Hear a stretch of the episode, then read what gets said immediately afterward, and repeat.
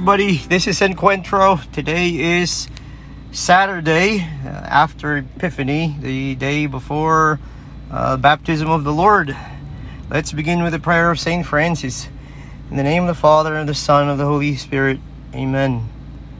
Lord, make me a means of your peace. Where there is hatred, let me sow love. Where there is injury, pardon. Where there is doubt, faith. Where there is despair, hope where there's darkness, light, and where there's sadness, let me bring joy. Divine Master, grant that I may seek not so much to be consoled, but to console, not so much to be understood, but to understand, not so much to be loved, but to love. For it is in giving that we receive, it is in forgiving that we are forgiven, and it is in dying to ourselves that we are born to eternal life. Amen. Today's gospel reading is taken from St. John, chapter 3, verses 22 to 30. After Jesus and his disciples went into the land of Judea, there he remained with them and baptized. John was also baptizing at Aenon near Salem, because there was much water there, and people came and were baptized, for John had not yet been put in prison. Now, discussion arose between John's disciples and a Jew over purifying. And they came to John and said to him, Rabbi, he who was with you beyond the Jordan, to whom you bore witness, here he is, baptizing, and all are going to him. John answered, No one can receive anything except what is given to him from heaven. You yourselves bear witness that I said, I am not the Christ, but I have been sent before him. He who has the bride is the bridegroom, and the friend of the bridegroom who stands and hears him rejoices greatly at the bridegroom's voice. Therefore, this joy of mine is now full. He must increase, I must decrease. You know, this is gym and workout time for many. Part of the annual New Year's resolution routine that everyone goes through. You know, uh, this goes from the first week of January till about mid February, I'd say. Excuse me. Then begin. Then it begins to sort of uh, peter out until early until by early March. The only handful of those who began the year with a strong resolve to get fit uh, remain. And then there's that teeny tiny percentage of those who actually manage to really begin and persevere in keeping themselves physically fit and healthy throughout the year. Uh, one time I remember I was talking to a young lady who happened to start her New Year's resolution as well, trying to get fit. Uh, at one point, uh, this was sometime in February. You know, I asked her if she was still going, and she said no, she had stopped. So I said, well, why aren't you going anymore? You know? And she says to me, uh, have you seen the people in there, Father? I mean, that was the, the gym where I go to in Miami. Mind you, it was a hardcore gym where, you know, cops and firefighters and, and you know, and, and, and bouncers, you know, and, and, and people like myself who, you know, who like to go to places where there's there's no talking, you just lift and then you go. That's that's the kind of place that it is. So she says, Those people are beasts. You know, I feel so small when I'm in there, uh, literally. So I said, Well, why are you looking at people? Why are you looking at them? And then she says, Well, there's mirrors all over the place. So even if I don't actually look at them, I still see them. So I said, Well, well, let's stop it. You know, keep your eyes on yourself. You know, and stop comparing yourselves to other people, you know? And she says, keep an eye on myself? Father, isn't that a, t- a tad narcissistic? You know, uh, uh, that's another thing, you know, with, with all, what's with all the mirrors in the gym, she says, you know, why, why are there all these mirrors in the gym? And then you got all these people staring at themselves as they, as they work out. Hmm? So I told her, you know, see, you don't understand you know, uh, those mirrors are not meant for people to, to stare at themselves. They're there to make sure you're maintaining proper form when you lift. It kind of reminds me of uh, an experience I had many years ago. I was newly ordained. I set up a, you know, a gym, you know, a workout, a fitness room at the seminary. And, you know, you, you do have to have mirrors in a fitness room, you know, so that you can see to it that you are, in fact, uh, you know, uh, exercising with, with proper form. Okay. Um, the you know the, the fact that you can actually see uh, developments and improvements in, in your in your your your, your body that's that's uh, that's an additional plus that's not the point of having mirrors in the gym but then then you know she she says well you know I, I, I still I don't want to go anymore you know there's there's too many people around me I just I just feel uh, out of place okay? Um, so you know I said well um, just don't look at other people, you know, focus on yourself, you know, focus on yourself. But then she kept saying, well, uh, that sounds a little too narcissistic, Father, you know, focus on yourself. Well, so I said, well, listen, working out is about you, you know, it is about keeping yourself fit, making yourself feel good about yourself, you know, affirming yourself, and developing a healthy lifestyle. Um, um, so working out is about you. But here's the deal. It can only be about you if it's not about you. And she says, "Oh, I, I, I don't, I don't understand what you're saying, Father. That sounds like one of those puzzling confusion sayings. You know, it can only be about you if it's not about you. It can only be about you if it's not about you." It does sound like one of those confusing, uh, puzzling confusion. I'm referring to Confucius sayings. But there's a great deal of truth in it. You know, we make progress in improving and developing ourselves not when we focus too much on improving and developing ourselves, but in immersing ourselves in the process, in the very process of doing so. Let me repeat that we make progress in improving and developing ourselves not when we focus too much on improving and developing ourselves, but in immersing ourselves in the process of doing so. You know, there's a certain forgetfulness of the self that's an important condition for the good of that self to be attained. You know, a basketball player doesn't continuously think about himself as he plays and improves his basketball skill. Uh, no athlete can ever become better by constantly reflecting on whether he's becoming better as he plays. There's no time for that, you know, while you're playing. There is a time for reflecting on your skill, on how to improve it, but that's that's certainly not at the moment when you're supposed to be fully immersed in the sport. You know, similarly, a writer, a poet, a painter, a music composer, and any other artist who continuously reflects on whether he or she is being good at what he or she is doing will never really become good.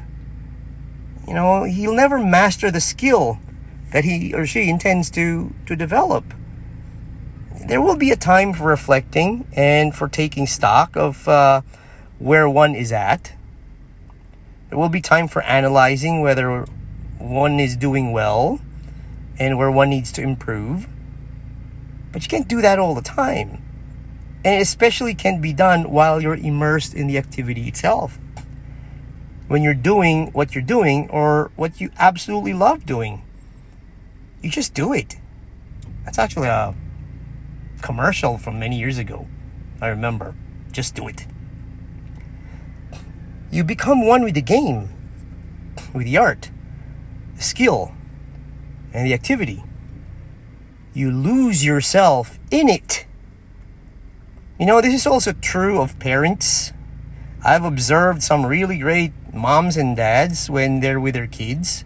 You know, parents whom you know are immersed 100% in raising, teaching, and forming their children.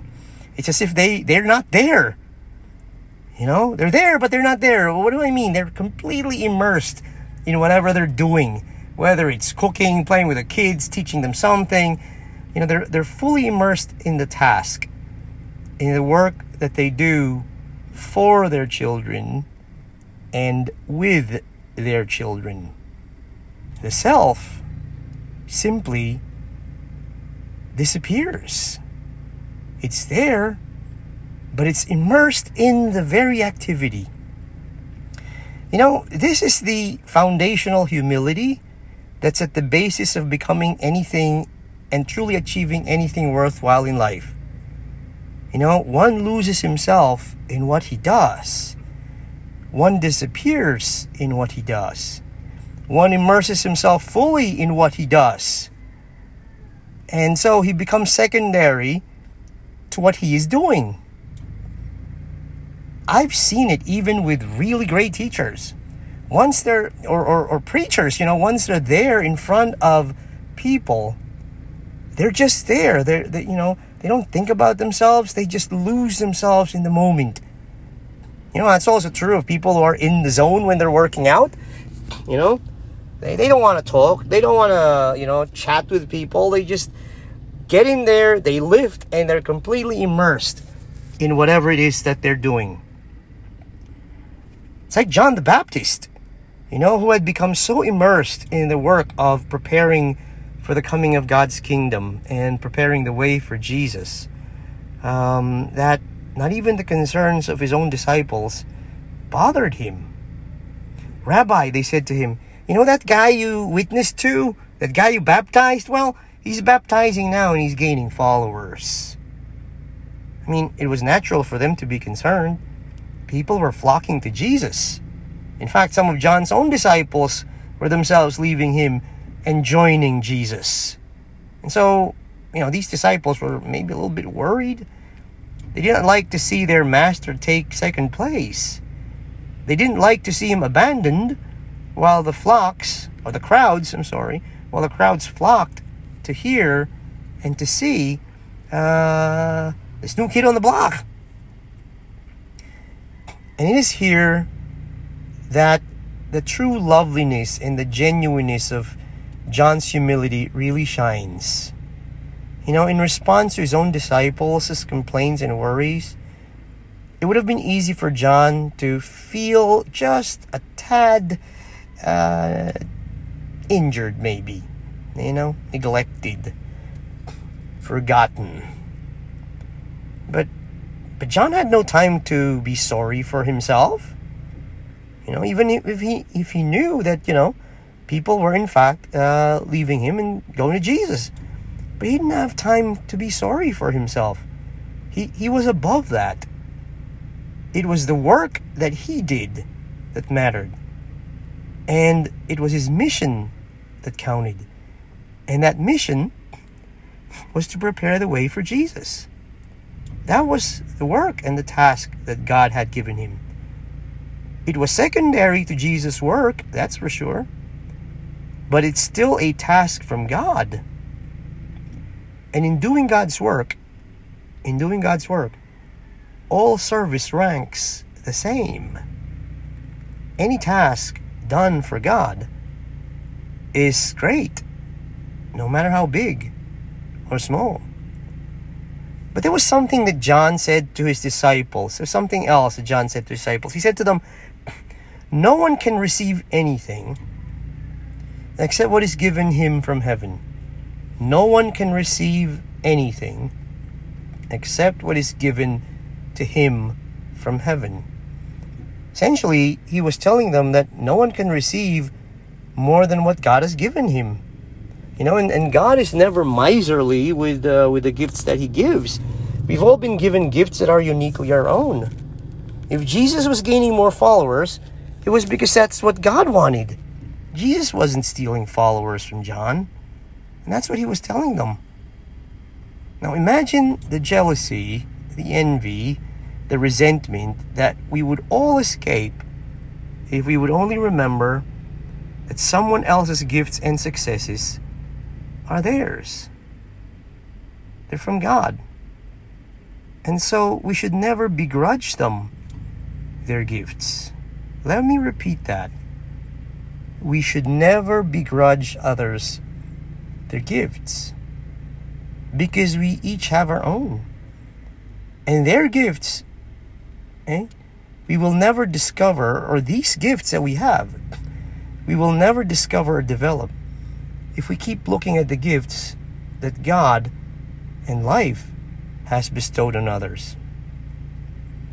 Never begrudge others their gifts because we each have our own. And the gifts that we have, we will never fully discover or develop if we keep looking at the gifts that God and life has bestowed on others. You know, I can still vividly remember another uh, gym conversation I had with a student who wanted to be serious about starting a fitness regimen, a fitness program for his own. You know, he says, Why is my body the way it is, Father? I said, What do you mean? Well, I work I work out quite a bit. I use proper form. I eat right. I don't have vices. I get decent sleep. So why is it that so and so, who started out the same time I did, you know, has been following the same routine, why does he seem to get bigger more quickly than me? I'm I'm starting to get a little frustrated, Father, he said. Maybe I'm doing something wrong. Well, maybe you are. Maybe you aren't, I said. What do you mean, Father? Well, you have a different body type, you see. You, you're a hard gainer. You're what's called a hard gainer. And he's not. Well, so why can't I be like him? Well, you can get to where he's at and even beyond, but you won't get there if you keep comparing yourself to him and think that by simply doing what he's doing, you'll achieve your goals. It's not a one size fits all, you know. You have to figure out your unique needs, your unique body type, and, and you know, and structure a program around that. Long story short, you know, by the time the kid was about to finish seminary, he was he was already massive, which was what he wanted to be. But he got there by, by focusing on what he needed to do and by immersing himself in his plan. And lastly, by following my advice to stop comparing himself to someone that he felt was better than he or that he felt was more blessed than he. Never begrudge others the gifts they've been given. Never compare yourself to others. By not doing so, by not comparing ourselves with others, we actually create a breathing space for us to focus on our own uniqueness, our own gifts, talents, our own skills, abilities, and capacities, on the blessings that are uniquely and singularly our own, because they have been given to us specifically by God, given to us and to us alone. These are gifts that are meant to be used just as John the Baptist did to fulfill the mission that God has given to us and to no one else.